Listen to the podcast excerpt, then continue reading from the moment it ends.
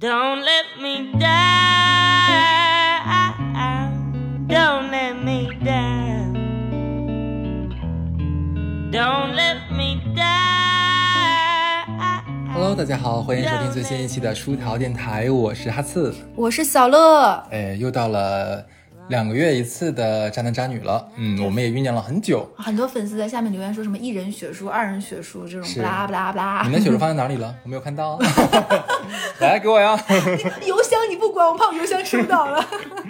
对我们这段时间，其实呃，不仅小乐女士收集了很多故事，嗯，而且啊，我们的粉丝朋友们主动提供给我们很多他们身边经历的事情，所以这一期的话，我们就做一期粉丝的投稿。是的，然后再加上粉丝投稿有有一些原因，是因为我们要不断的梳理嘛，再加上那个客服手机之前在我这丢了一些，实不相瞒。嗯然后我这里再次呼吁一下，就是如果说想投稿的粉丝，其实你是可以加我们的微信公众号的，微信公众号是出逃，Studio，出逃 Studio，然后你加了微信公众号之后，你然后你下面有个联系我们，点击它会跳出来一个二维码，扫那个二维码就可以加我们客服的微信。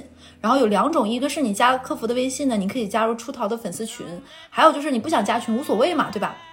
你加群的话，可以问呃，我们有一些简单的测试题，其实是防止一些广告呀，或者是非粉丝加入。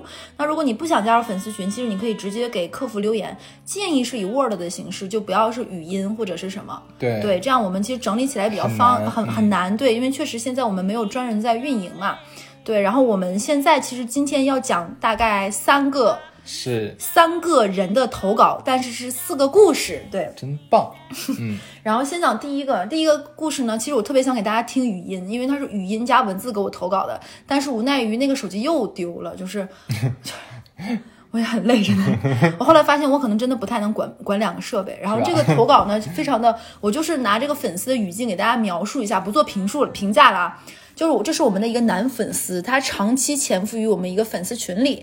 然后这个男粉丝呢，他特地用他另外一个小号，因为怕我们发现他在粉丝群里的那个大号给我们投稿的，对，很神奇这个人。诡计多端哦。对，就是直男，哼。然后他是怎么说的呢？他说他已经听我们电台很久了，然后呢，听我们电台的最开始初衷就是因为他婚姻不幸福。他为什么婚姻不幸福？他说他结婚已经三年多，但已经有两年多没有性生活了。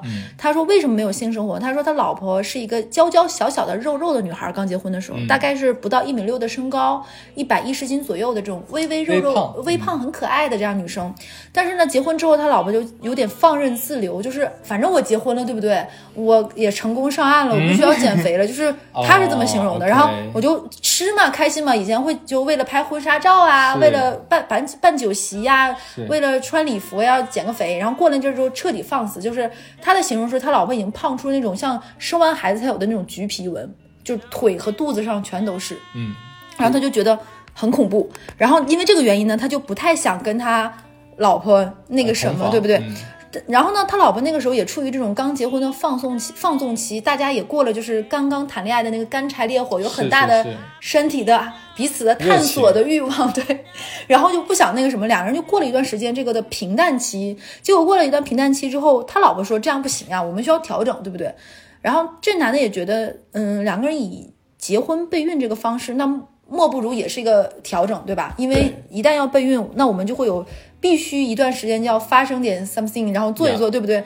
结果他发现他们俩备孕了大概一段时间，一直备不出来。嗯，这个男生说，就我们这个男粉丝，然后愤怒男粉丝吧吧，这个愤怒男粉丝就说说原因，他们去医院看了一下，两个人身体都没有毛病，但是因为这个女生是急速巨胖嘛，就大概是一百一十斤也还好吧？她后面胖到了一百六十多，一米五几的身高，一百六十斤对，就是对对，他说就急速胖到，他刚才也说胖了很多橘皮纹嘛，就是这种急速胖好像是影响到了一系列的激素和脑垂体一类的，但是我也不太懂，这个可能是一个医学上面的，说是就需要他先减肥，达到一个身体的健康值，嗯，然后这是医生给的建议，不然的话也会出现一些比如说身体状况。妊妊娠后期的一些反应啊，包括血糖血脂，就是也不适合受孕，也很危险。然后让他老婆减肥，然后他老婆也没有太把这个事情当回事儿，就觉得那你说我想吃，对不对？人生食欲大过天，我就不想减，他就觉得有点。你太放放任自己，你的放任自己对自己这段婚姻也是有点不负责，呃，老婆想要孩子吗？就还好。就还好。听这个呃，我坦白说，因为他是单方面疯狂输出，你知道吧？听下来，他老婆应该年纪比他小一些，这个一些不是两三岁，应该是五六岁这种的。你再等几年呗。然后呢，这个男的就想说等几年，结果发现他老婆不但不改，然后他说两个人的感情就加剧恶化。他说每天晚上两个人就在他老婆在客厅追剧，呃，就是要电视放一个，pad 放一个，就是两边看，你知道吧？还要拿手机再查一下就是相关相关追粉的资讯。然后他在这边玩游戏，就两个人各占于这个天地，你知道吗？就他在他的书房里玩游戏，他在这边看电视，就没有任何的交流了。他就觉得我想离婚，他就是举头发誓说我没出轨，我就是想离婚，我就过够了。你说这样还有什么意思？然后他也跟兄弟们不断的说，兄弟们也劝了劝，但他还是想离婚。然后他就跟他老婆说，他老婆觉得不可思议，觉得他肯定是出轨了。你如果不出轨，怎么会有这么强烈的离婚的欲望，对不对？咱俩也没有什么感情的问题。嗯，没有吗？对，然后这，然后他就想要离婚，然后他老婆就抗争嘛，两个人就是抗争中，他就非常不妥协，他就觉得没有意思。然后呢，他说这个事情是什么什么，在某一天他在洗澡，他老婆估计是被某个心理医生或者是女闺蜜这么说，说夫妻打架嘛，终归是要床头打床尾和。那你们是不是很久没有发生过亲密的关系，亲密关系了？那是肯定是要有问题吧？然后他老婆可能跟那个好朋友或者是心理医生就说，是我们已经结婚三年两年多没有了。然后他就他老婆就很激烈的想要有，他们两个在这之前应该有过几次，比如说夫妻在床床上想要做一些亲密，他就呃不不不不，就以各种方式什么累啦、不想啊，要我都想跟你离婚了，就别这样的方式拒绝了。结果那天他在洗澡，那可能就他他老婆会觉得两个人就是衣衫不整，就是能够很好的发就冲进了他的浴室，用他的形容就是他老婆把自己。脱得赤膊金光，然后冲进了还在洗澡的他。他说他他说太冲突，就是想在浴室里鸳鸯戏水蝶双飞。结果他就 非常努力的想把他老婆推出去，他老婆就会觉得你干嘛推出去？然后两个人在拉拉扯扯争执之中，这个投投稿投稿的男粉丝就摔倒了，他老婆就压在了他对压砸在了他腿上。用他的话说就是。就是这样一个一百六十斤的小坦克，就是硬生生砸在他的膝盖上，然后他就骨折了。啊！对，然后他是在医院里给我们投的稿。哎呦，对，他说他哥们儿好对惨，啊。然后他说他在医医院里非常愤怒，说这个婚说什么都要离了，最后都是带着哭腔给我们投的这个稿。哎呦，好心疼他，真的好惨。但是虽然就是我只是讲述啊，这个哥们儿只是分分析了一个故事，这个真假程度咱也不知道，但是这个投稿就是我觉得很精彩。就我手机丢了，实在是太可惜了。我觉得，我觉得这哥们儿还是还是我还是挺同情他的，叫他碰一杯是吗？对，因为我们今天正好录这期是七夕，我我觉得，我我我个人感觉啊，这哥们儿能给咱们投稿来讲他的故事，我觉得还是挺信任咱们的嘛，还是还是要感谢一下的。对而且特别有意思。他说。他在我们粉丝群，我不知道是几群。他说潜伏了很久。嗯，他说每到这种话题的时候，他其实都想插一脚聊。他说我们电台的粉丝群里面有好多次都在聊这种问题。他后来发现，他如果用大号在群里说，应该比如说我很痛苦，我要离婚，他觉得会不好意思，不好意思，或者是说没有办法解释，他要不断找补。他说他就是想讲个事儿发泄一下而已。嗯，对，你你你感什么感受呢？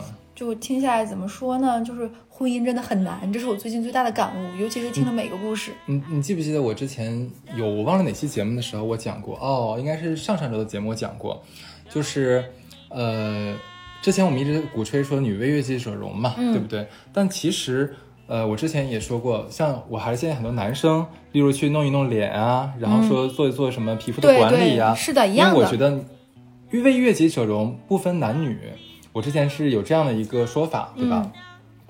然后同样的，如果这个这个故事的确是像这个我们的这个哥们儿所讲的一样的话，那是不是可以跟你老婆好好的沟通聊一下？聊过聊过是吗？不是，因为他是跟我单方面发语音，你知道吧？然后我有的是转文字，他那个语音可能表述的不是那么清楚清楚的时候，我再听一下语音。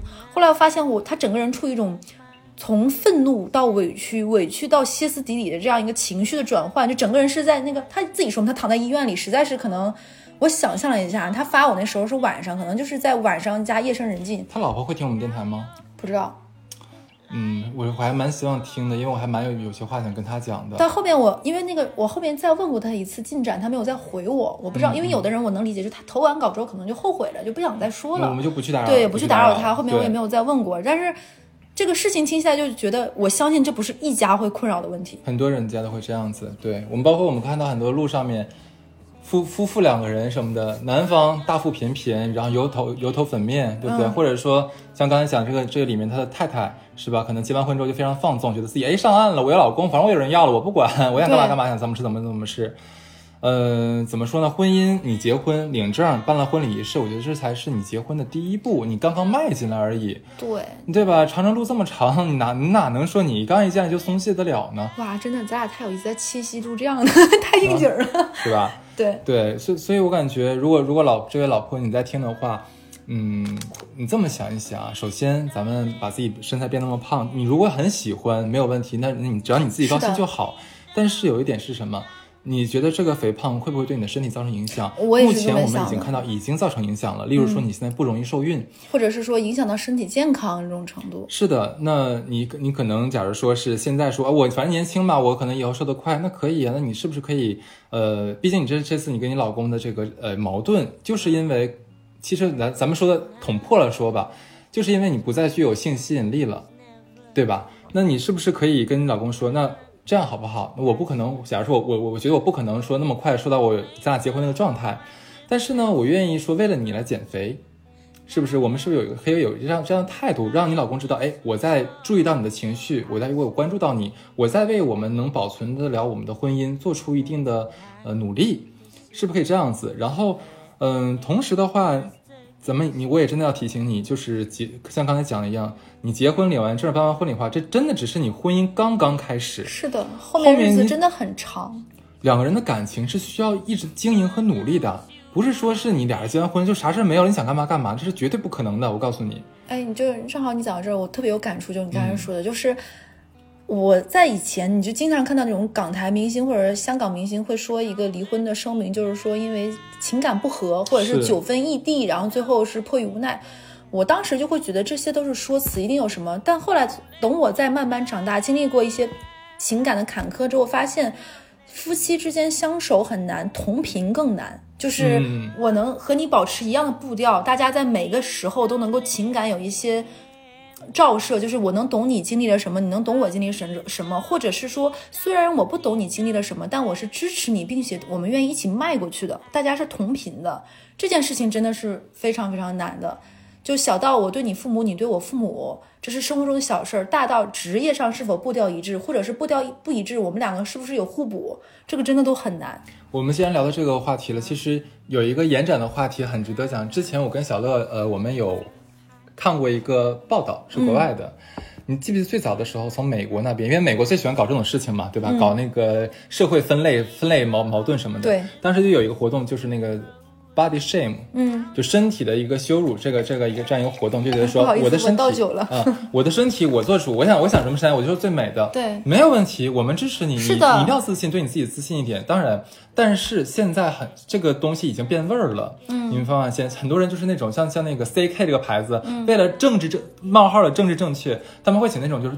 超胖的那种模特儿来、来来当模特来鼓吹说你要自信呐、你就是最美的，不要在意别人的眼光。走了我觉另外一个得走牛角尖儿。偏了，我觉得走偏了。我们是说身体什么样，你是微胖什么样也好，我觉得你只要认为你是健康的，为自己都可以，为自己负责可以。但是我觉得走到今天的话，唯一偏的地点是什么？健康的，首先你是健康的基础这是身材才是最美的。嗯，你太瘦了，你太胖了，咱们姑且不说你外形美不美，而是你自己对你自己负责任吗？你会不会给你的家家人造成困扰呢？目前我们看到这位老婆，你看你是不是我们的这个婚姻状态是不是可能可能有很多因素，我们因为只听了一面之词嘛，对，那是不是你的身材可能也的确成为一个像这里面很大的一个因素呢？那如果说你想保住这个家，我们不要用用蛮力，就像你这之前用的那个闯进了卫生间，想跟老婆呃想跟老公来一次浪漫的这个碰撞，是不是？结果没没太浪漫好，挺惊吓的。那这种方法目前感觉是不太合适的，而且你在没有做出身材改变的情况下，跟你老公用这个东西，我觉得应该不会起到太大的作用，对吧？所以是不是我们可以做一些自己的调整？那这位老公，如果说你还在听我们的节目的话，嗯、我们是不你是不是可以再跟老婆真真正正好好沟通一次？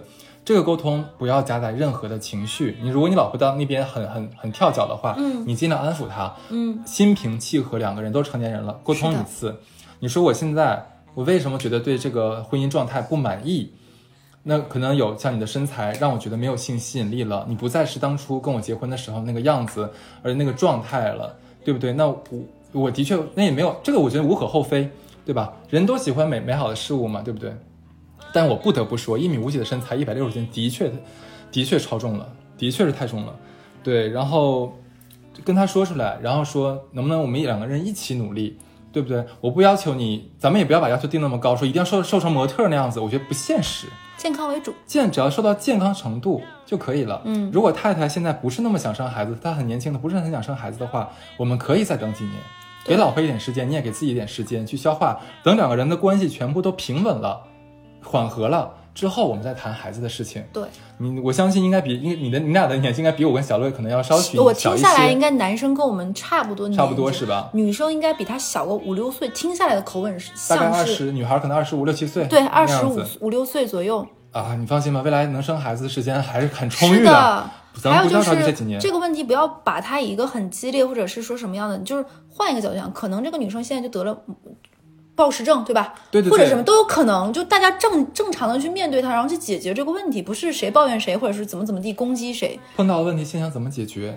如果说最后所有的方方法都不可调和、不可解决，然后也不能达到你你们两个两个人，嗯为了就是觉得说结婚能给就是当初对结婚的期许，希望能从通婚姻能得到什么，如果都没有拿到的话，那可能这个咱们再说那一步，嗯，好不好？然后呢，接下来的粉丝投稿呢，也是我们群里的人然后来聊的，然后我直接拿他的投稿念一下给大家，就是说。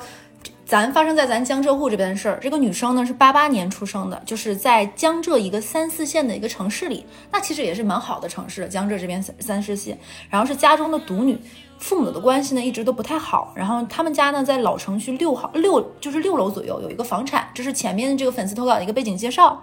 然后呢，一七年左右，这个女生通过家里的一些关系，就爸爸可能打麻将认识了对面信用社的这个社长，呃，一来二去聊上说我们家有个女儿现在在信用社工作，是个柜面的，有点累，柜员嘛，就是这种。然后说能不能跳槽，然后认识了对面的这个公司的这个商业银行的一个行长嘛，相当于是，然后行长就相相当于麻桌麻将桌上答应了，就把他女儿调到了这个城市的商业银行。然后后面才知道，就是等这个女生跳过去，大家只知道哦，她是个关系户。结果来了，城市就这么大嘛，你一了解，一来二去就知道，原来她在那个商业银行，原来她原她在原来那个信用社，其实是跟原来同事关系闹得很僵，说这个人非常极品，才跳过来的。然后呢，在之前那个信用社家里使了那么多关系，结果在那个信用社这八年以来一直是合同工。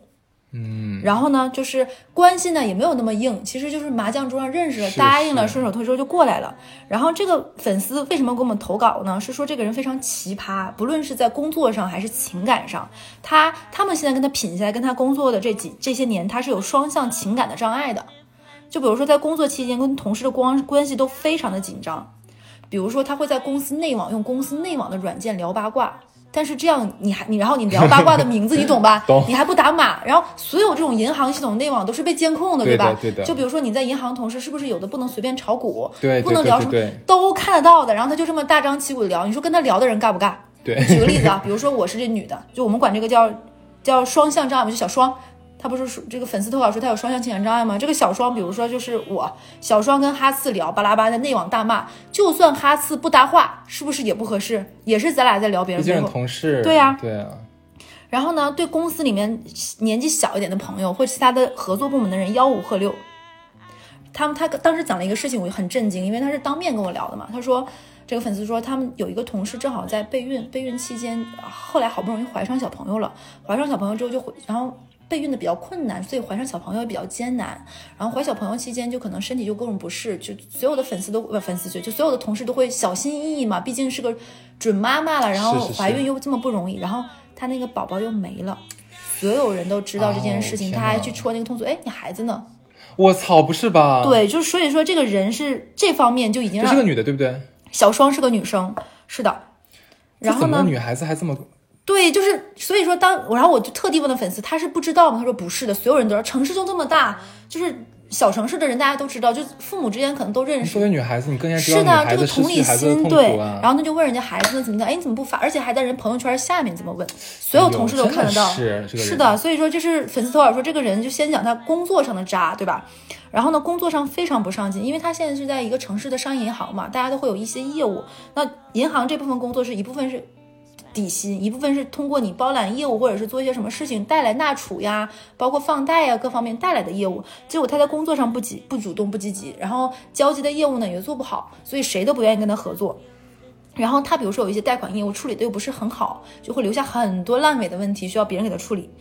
然后呢，非常的小气，就比如说同事之间会有一一来二往，就比如说小乐请哈兹吃饭了，不是哈兹请小乐吃饭了，小乐是不是要回请？嗯，你知道吗？我等在我比如说在当地抢了优惠券那天，过时不候啊，我就今天请，今天你们来不来不行，因为我今天优惠券能用。我也这个我能接受，实话。然后就这个样子，然后想办法让领导开车陪自己走客户，啊，因为银行嘛都要去走访客户嘛，就为了省自己那个开车那点油钱。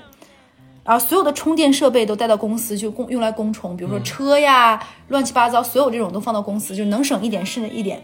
然后呢，公就是这种银行会有一些给客户采买的一些礼品什么的对吧，他都全部想办法中饱私囊。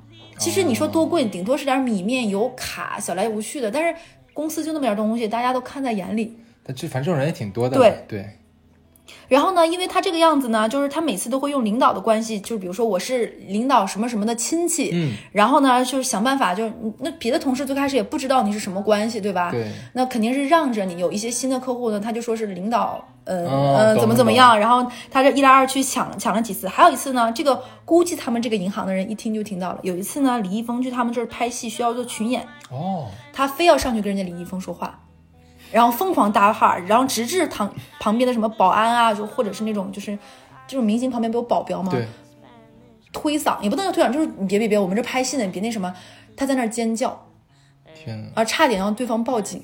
就是这是一个可能精神上你听起来是不是有点问题的一是的，是的，个同事？是的，然后呢，这还算了，他还生性放浪，喜欢比如说跟比如说公司新来的那种男同事啊，或者小鲜肉啊，还喜欢这个样子。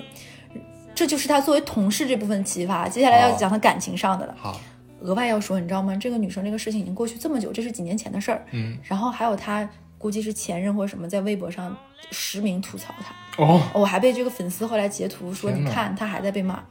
天哪，然后呢，她跟她的男朋友交往半年之后订婚了，也都是老家的嘛，收到了订婚的彩礼十万块钱。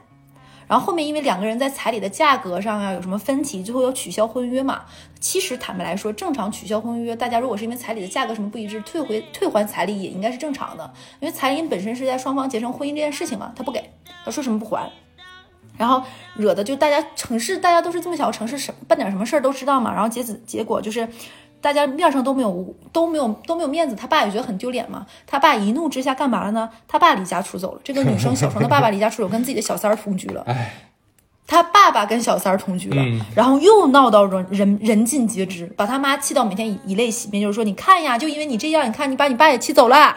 就是奇葩到我就觉得这故事编都不能这么编，你知道吗？嗯然后母女二人在上班时间去杭州找她那个男朋友，单方面讨要说法。结果单方面讨要说法过程中，她母亲被无无意间被撞伤了，就是她女生，比如说推推拉拉搡搡，他妈被撞伤了。这个女生干嘛了？她怀恨在心，将男方约到了她老她她老家。比如说他们是江浙下面一个城市嘛，这男生本身在杭州工作，想躲开这个女生，结果他把那个男生想方设法约到了当地，想跟那个男生重新谈判。结果在谈判破裂后，开车蓄意想要撞这个未婚夫，我操，这真事儿啊，你知道吗？你说这个撞是想撞什么？我们无法揣测他是撞死、撞残还是威胁。结果他真的撞上去了，造成这个男生中度受伤，身体、哦，我操，身体多处骨折，某脏器被摘除。哎呦我的天哪，然后呢，事发后被公安机关就直接拘押了，取保候审。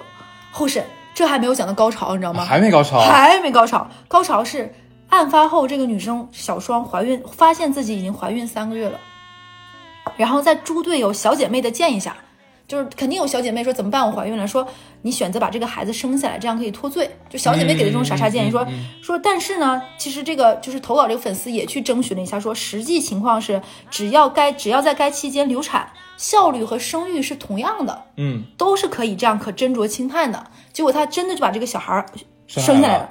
九个月宣判后，其过失伤人，判处有期徒刑三年，缓刑四年。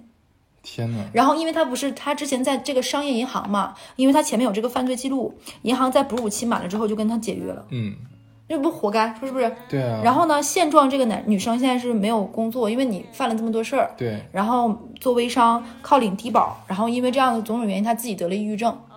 然后有点精神上出现疾病，然后跟他妈共同就是抚养这个小孩。男方肯定是不管，你就把人撞成这个样子嘛。然后男方呢是告完了刑事，再告民事。嗯，然后接受了法法法律援助期间五次投诉法官和法院律师，就这女生肯定不服嘛，就是连续投诉，为两百块钱审理费要求行政复议。对，目前大概率肯定还是要败诉，就拉拉扯扯这种官司不是一天两天的嘛。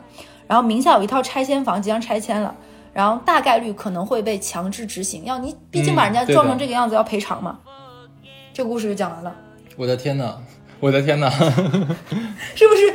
就是我这这我觉得挺好的。我们的渣男渣女故事里面又多了一个新的高度 对，就小 双成了一个新的人设，然后这件事情还没结束呢。啊！因为就现在他不还是在缓刑期间嘛？哦，嗨，我还以为后面还有故事呢。对，然后他可能后续，然后不是就有人实名，就可能是男方家里人看不去，比如说男方的父母、男方本人、男方的姊妹这一方面，还在微博上实名吐槽这个女的，我我想问一下，就是他这个双向情感障碍是谁检测出来的呢？应该是跟他相处下来同事们觉得的，就是他哦肯定是在、对，因为你看他就是在同事之间处理这些事情上，因为发生这么多事儿，他的同事、街坊、四邻都知道了嘛，把这些事情串起来，你就会觉得这个人可能是有点什么问题，不然不能做到这么绝。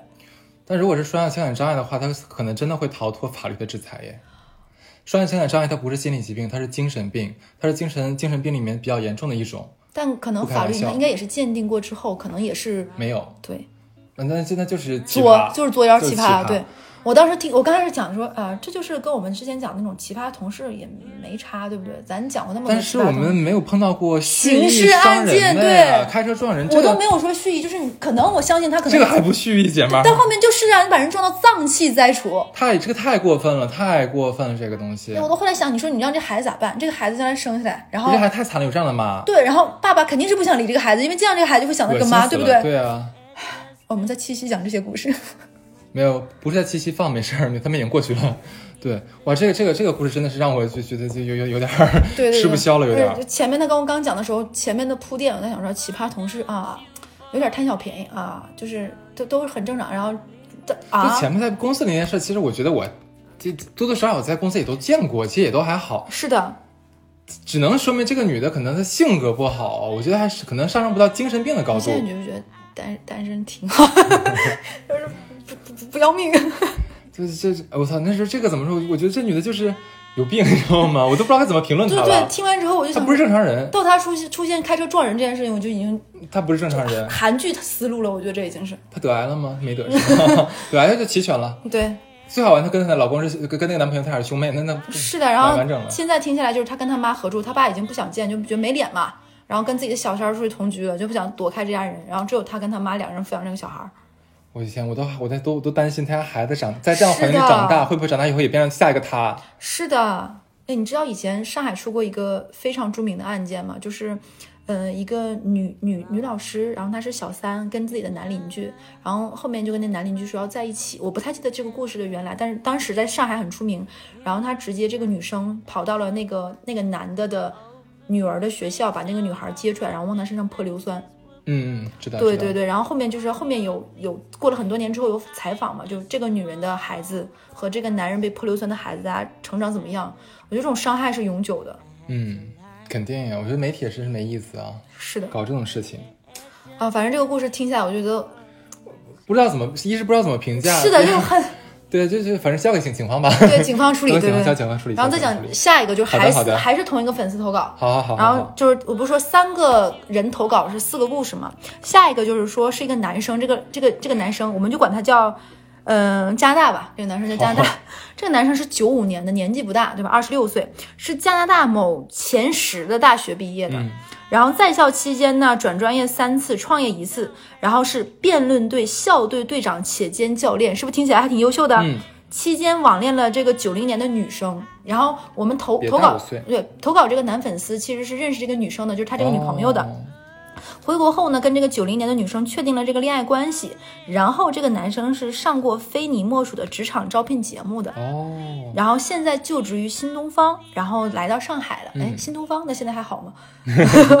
然后这个人呢，男生就粉丝投稿是说，这个这个加拿大呢，从小就是这种被穷养长大的这种小孩儿，然后后期因为在学校里表现出一定的这种领导力，而且爱辩论嘛，不就说就有这种思辨能力，然后就变得有点可能前期的这种加后期的这种，导致他有点自负和自大。啊，嗯，然后就有种蔑视一切，对家庭啊、婚姻关系就非常淡薄。嗯嗯，然后归国后呢，参加非你莫属节目呢，因为他的这种狂妄自大和一种洋洋自得，然后丑态百出。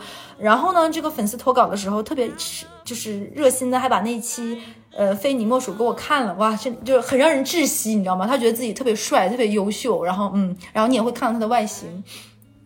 然后去上海后呢，与与就是充满充满了这种情绪。然后这个男粉丝也见过，然后在和这个九零年的女友在上海同居期间呢，他的大男子主义加巨婴特性，嗯然后展现展无展的就是非常淋漓尽致。然后因为这个加拿大在留学期间有个小师弟，他早年这个小师弟受过很多情感上的这种嘲弄和这种嗯伎俩上，然后这个加拿大就给他的小学小学弟经常那种支招，然后把他小学弟培养成一个熟练的连续约炮的炮王。哦，然后这成也成为他一个谈资和资本嘛。你看我把我这个学弟教育的，对，然后他这种表现出这种非常那什么之后，就这男生就频繁的出去约炮，并且质疑他这个九零年女朋友是否爱他。如果爱他，为啥不能接受他出轨呢？啊，什么意思？没听明白。就是这男生就是非常觉得自己特别善于玩弄，不也不能叫玩弄，就是情感上面的伎俩掌握的非常厉害。你看我既能把我小师弟教好，把我这个从来在恋情中平平无奇、被欺负的小师弟调教成一个一代炮王，频频出去约炮。我自己肯定也是这方面个中高手，所以呢，这个加拿大自己也出去约炮。然后被女朋友发现呢，还说，嗯，那你既然爱我，为什么不能接受我呢？我只是出去玩一玩而已呀。啊，对啊，是不是呃自成一套逻辑体系？嗯，然后分手之后呢，把前女友手把手，然后分手的时候呢，就是女朋友肯定发现不行嘛，嗯，你这个样子，然后呢，这男的又巨婴嘛，然后分手的时候要求前女友手把手教他如何使用洗衣机，如何交电费，如何刷马桶，对，就女朋友把这些事情都教会他，他这玩意不会啊。对。然后分手之后，他不是前面有个小师弟吗？分手之后跟小弟小师弟开车从上海一路向西，一路向西向南，然后开启一段烈焰之旅的旅程。他跟他师弟两个人，哇，简直以为自己是末路狂花呢。半个月后，小师弟在湖北某地遇到了灵魂伴侣，嗯两人结伴飞回青岛，将这个男的一个人撇下了。嗯哎，该。然后这个加拿大单独继续上路，想要去武汉找一个女网友，自以为这个女网友见到自己一定会和自己在一起回上海，然后可厉害了，觉得自己。结果，然后与然后跟这个女网友表白，然后结果这个女网友并没有想跟自己回上海。嗯嗯然后呢，他就在他在他本来是以为自己这个女网友会跟他会跟他在一起嘛，在表白前夜打电话给自己前女友说：“你快走吧，我跟我的新女友要回上海了，你赶紧给我腾地儿。”就是你从我他不是跟他前女友分手了吗？他就自己直接从前女友家里出来，跟他的小师弟出去一路向西对对对对烈焰对。然后他去武汉见了他的女网友，然后跟他的女网友表白之前，他觉得这个女网友一定会跟他回上海的，所以他跟他前女友说：“你赶紧从家里搬出去。”那个家是谁的呀？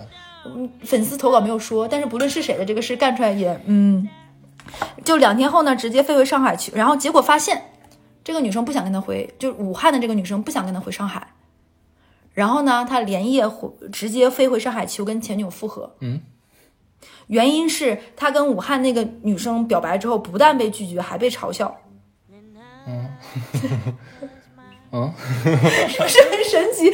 我当时听完这个故事的时候，我就想说啊，这个前女友是倒了啥大霉了？然后这个前女友被他这么拉拉扯扯、纠纠缠缠同意，了。就这么稀里糊涂又搞了半年才彻底分清。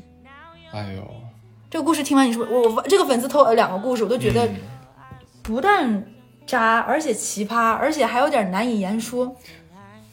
第二个故事的话是，是第二个故事的话，只能说是这个这男的是个骚货，只能是，对吧？我们就是非常简单的来形容，就是就是骚货，对不对？然后，但是这个故事其实，在我们的渣男渣女故事里面，就是不算嗯不算啥，对不算不算啥，这就是个普通的渣男，这这这没有什么特别值得说的。反正我觉得第一个那个对那个精神刑事案件，病女对对。刑事案件，我现在就精神病女他投投稿完之后，他是给我特别是好心的，还把我这个整理成文字版了嘛。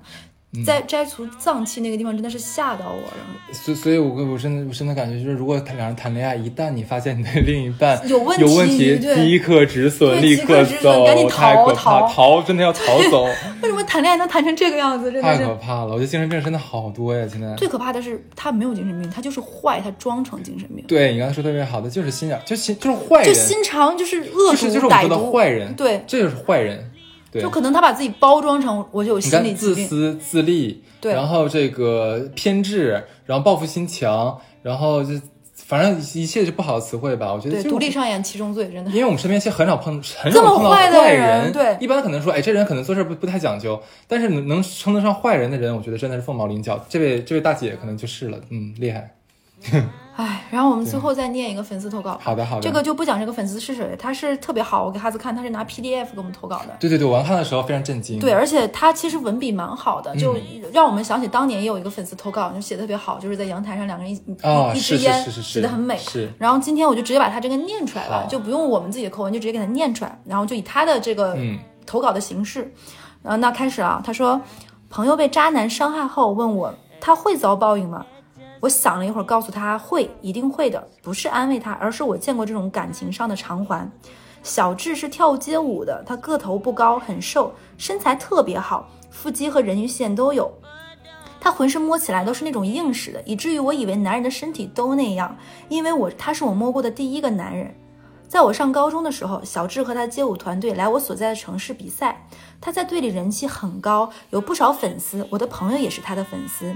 因为我喜欢的是他的队长，对他没有什么粉丝滤镜，所以大方的加了他的 QQ，偶尔聊天。他从不避讳告诉大家他有女朋友，遇上热烈示爱是热烈示爱的女孩就会直接消失。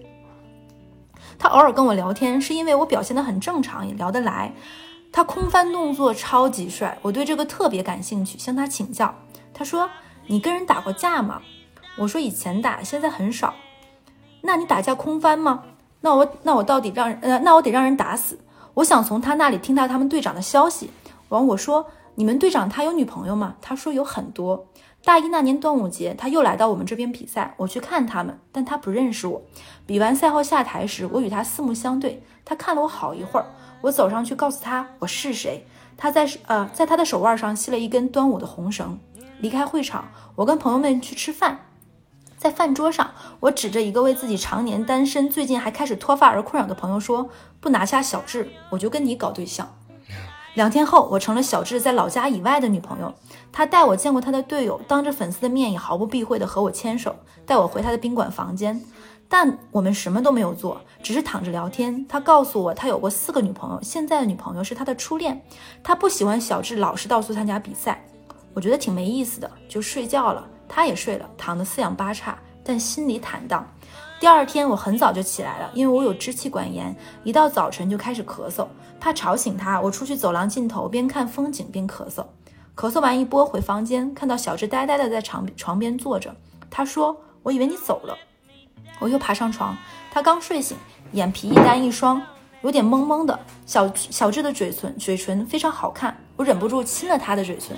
他没有动，还是无精打采的打采的坐着，但是他无奈的笑了一下，说：“谁能拒绝你这样的女孩子呢？”排练时间到了，该出门了。他想了想，跟我说：“虽然我们什么都没干，但是出了这个房间，在别人眼里就是发生过关系了，所以走出这个门，你就是我女朋友了。”然后他向我伸出手，我握了上去。小智的父亲去世的很早，他的继继父和母亲一起出单做出摊做小吃，女朋友也常常来帮忙。他家里有些拮据，参赛之前向妈妈和女朋友保证过，这是最后一次参加街舞比赛了，以后会留在老家的城市里照顾生意。但因为我，他回家和女朋友提出了分手，被他妈教训了一顿。女朋友没有同意分手，他不顾反对，又来到我所在的城市和队友一起训练，继续参加总决赛。我俩我俩和其他成员们一样，在简陋的小旅馆一住就是半个月。当时东北还不像现在这么热，房间没有空调，只有一个全是灰的风扇。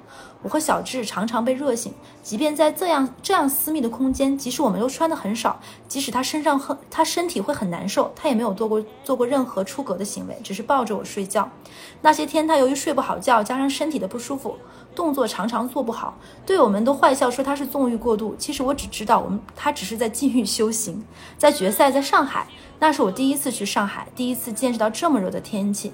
比赛结束的那天晚上，我们一起去外滩，他在江边迎着风，举高了我的手。他说：“自由的感觉真好呀。”小智是一个性格有点消沉的人，虽然他有很多粉丝，但他总是略带嘲笑地说：“下了台谁会认识我呢？生活就是生活。”庆功宴上，他喝的有点多，回到宾馆就睡了。我却睡不着。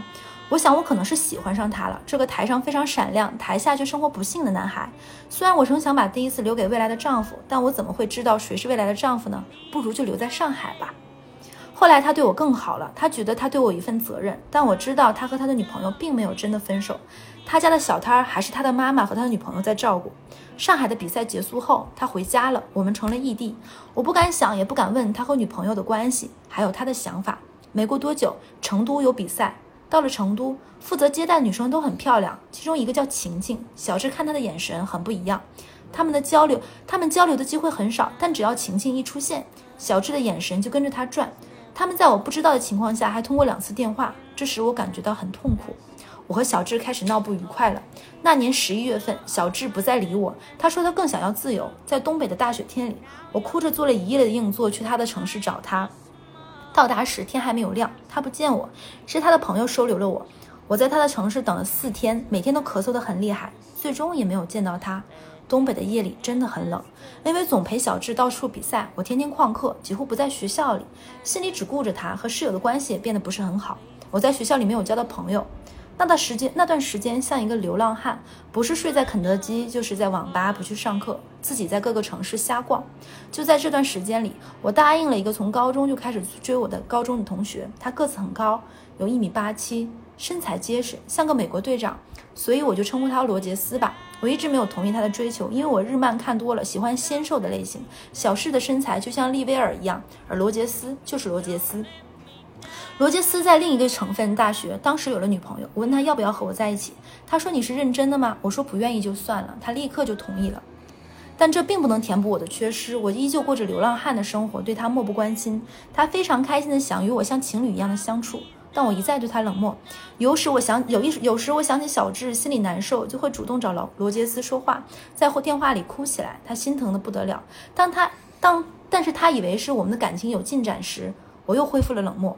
有一天他说他被车撞了，一问才知道是脚伤了脚，我觉得他在博关注，有点反感。罗杰斯还是谁？罗杰斯，嗯，没有理他，他生气的很，指责我不关心他。我说那就分手呗。从开始到结束只有十几天，后来我听说等一下，罗杰斯本来不是有女朋友的吗？他他为了他分分手了啊啊！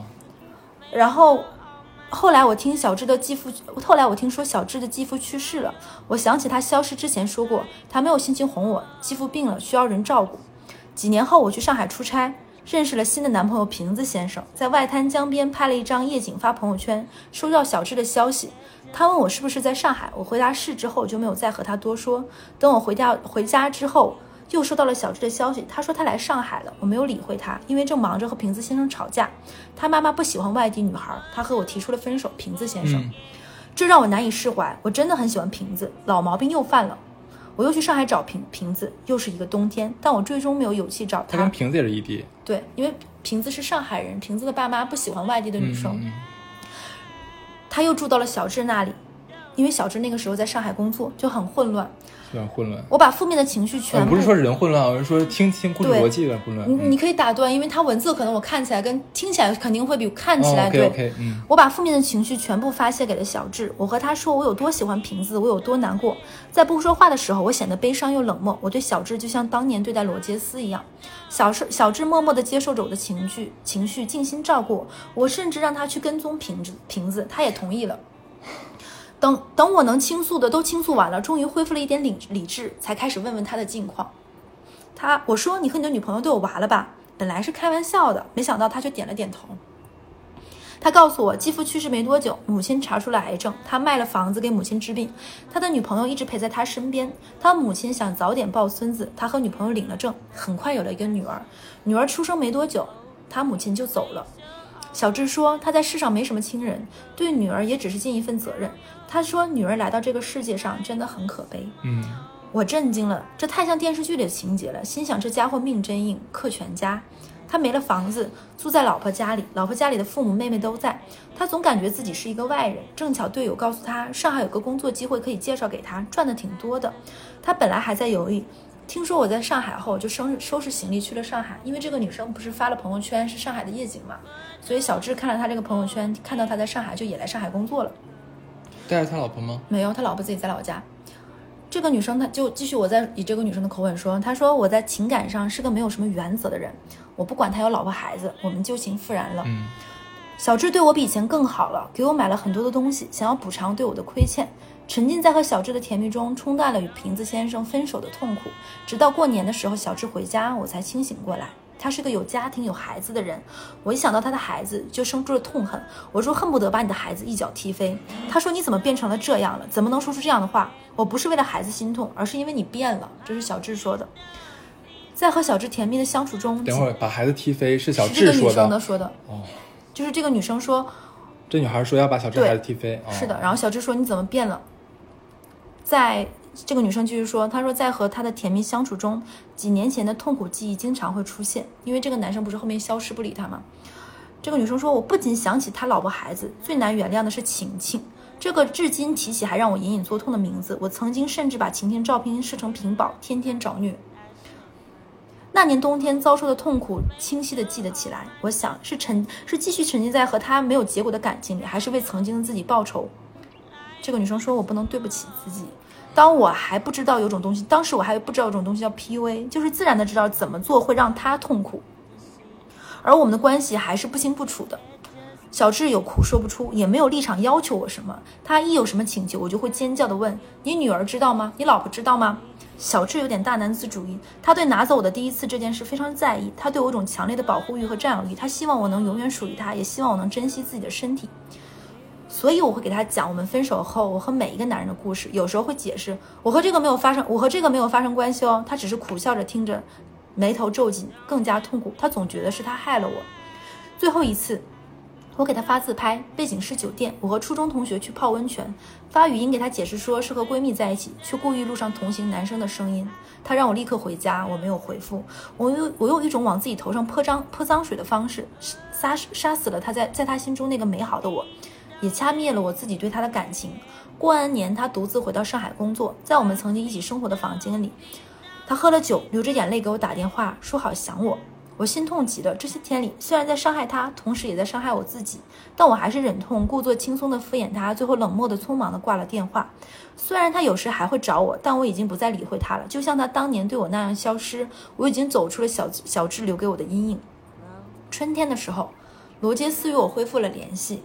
他变得更帅了，也比以前更会打扮自己了，成了很多女孩心中的男神。我们在电话里聊了一夜，他邀请我去广州找他玩。下飞机时，我一眼就看到了他，他在人群中显得非常显眼。我在他家住了几天，聊了很多很多。他说，即使在大家眼中他很受欢迎，但他心里依然自卑。这么多年，我对他的残忍和拒绝，让他始终不敢相信自己是有魅力的。我感到愧疚，而且他确实是个很优秀的男人。这这次我同意了他的追求，他不敢相信，患得患失。为了安抚他，我第一次在朋友圈公布了恋爱，他这才真正喜悦起来。我们又聊又聊起了上学的事事儿。他说知道我的家庭问题，懂得我的性格奇怪。他说会好好保护我，给我一个幸福的家。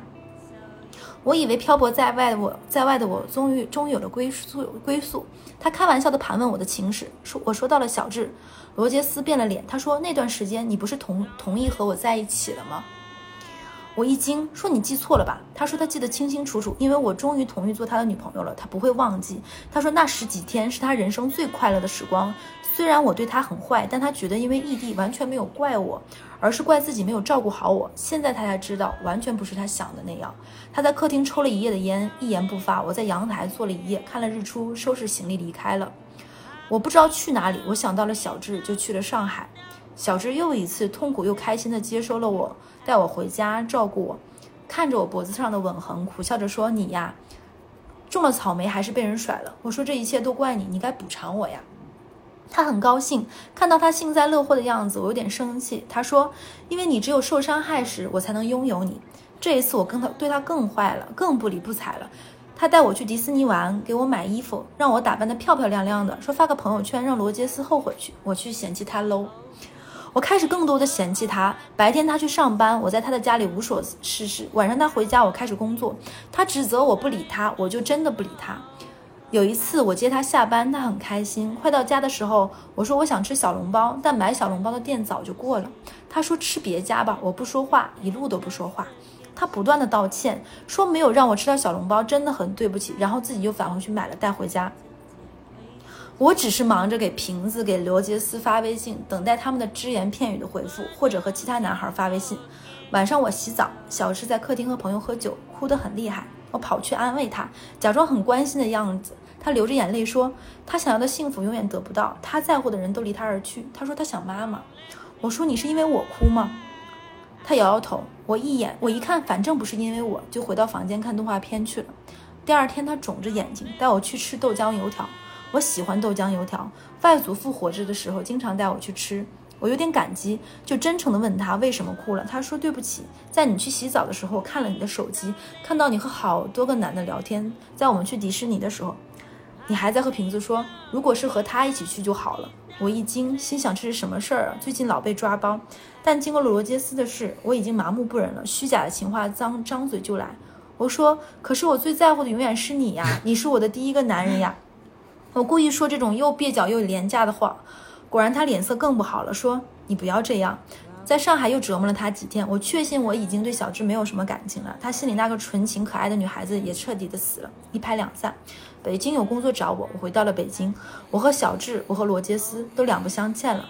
后来他俩都分别联系过我，我对罗杰斯说：“我恨你，不想再和你联系。”而小智在又一个端午节，我送了他两个粽子就回家了。后来我才想起来，那天是他生日。可是我已经很久没有跟他联系了。完事儿了。你点头干嘛？他们能他们能看得到吗？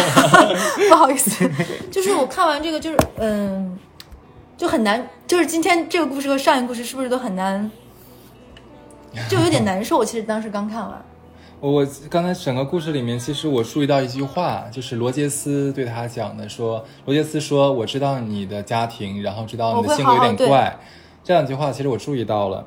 所以这个女孩现在这样的一个对待感情的这样态度，是不是跟她的原生家庭相关？对，而且包括她也说了她的口吻，就别人就最开始开头，她朋友不是问她嘛，会遭报应吗？她也是想了想自己这么多事情嘛。其实我觉得，为什么我当时看她这篇，我就想念出来，因为你听她口吻，她从来没有为自己开脱过什么。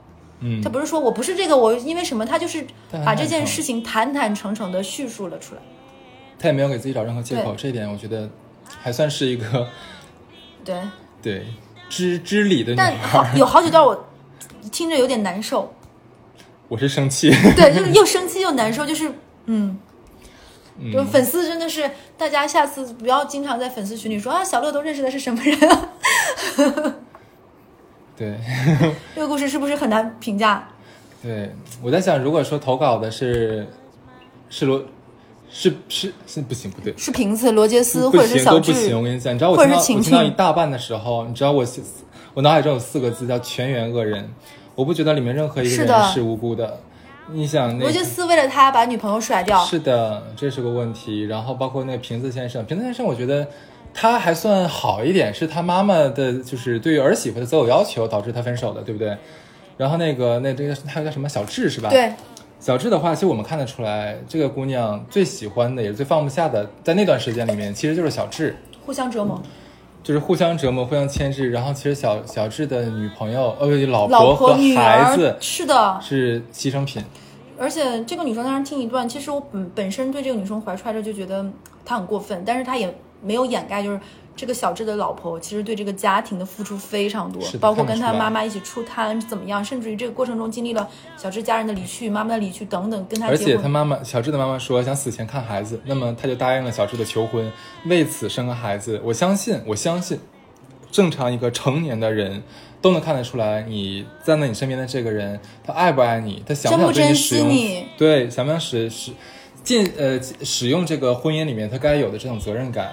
对不对？他在这这种情况下，还是毅然决然的为跟他结婚，为他生个孩子。而且我听的意思好像是在小地方吧，对不对？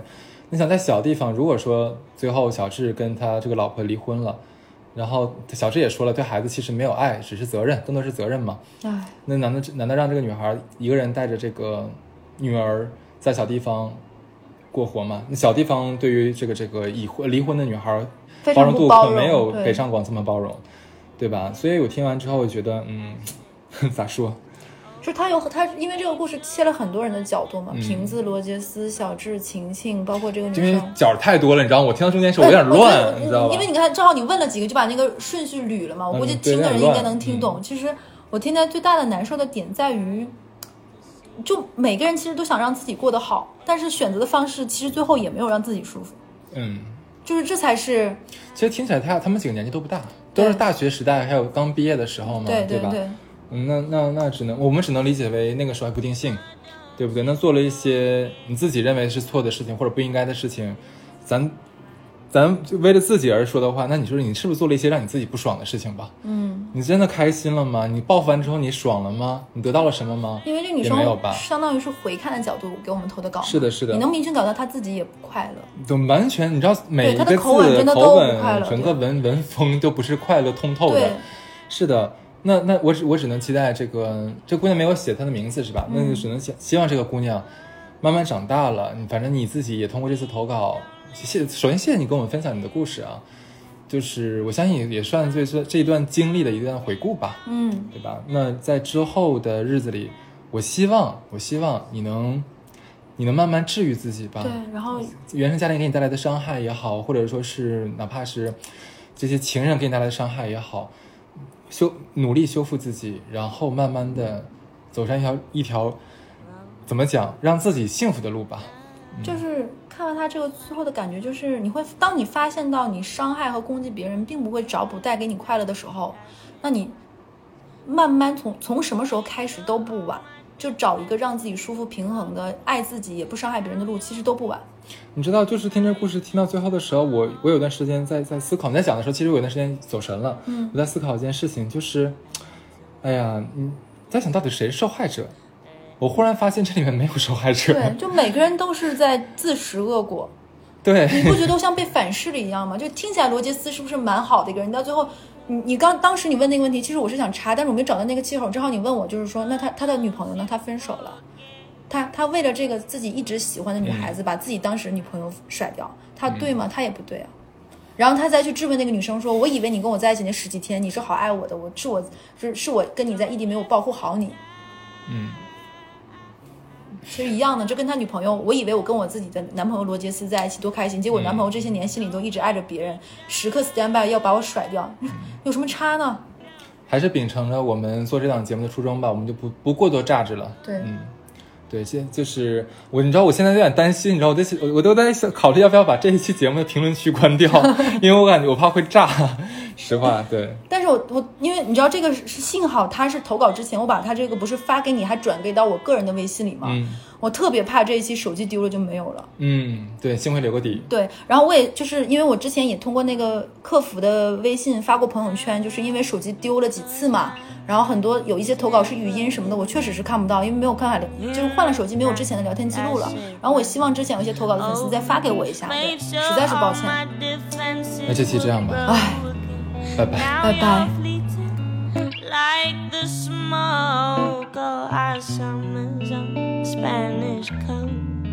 I had to lie to see you go red just to get you off of my chest.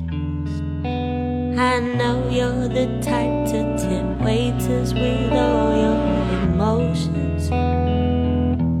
But don't you forget, so you crawl into my bed.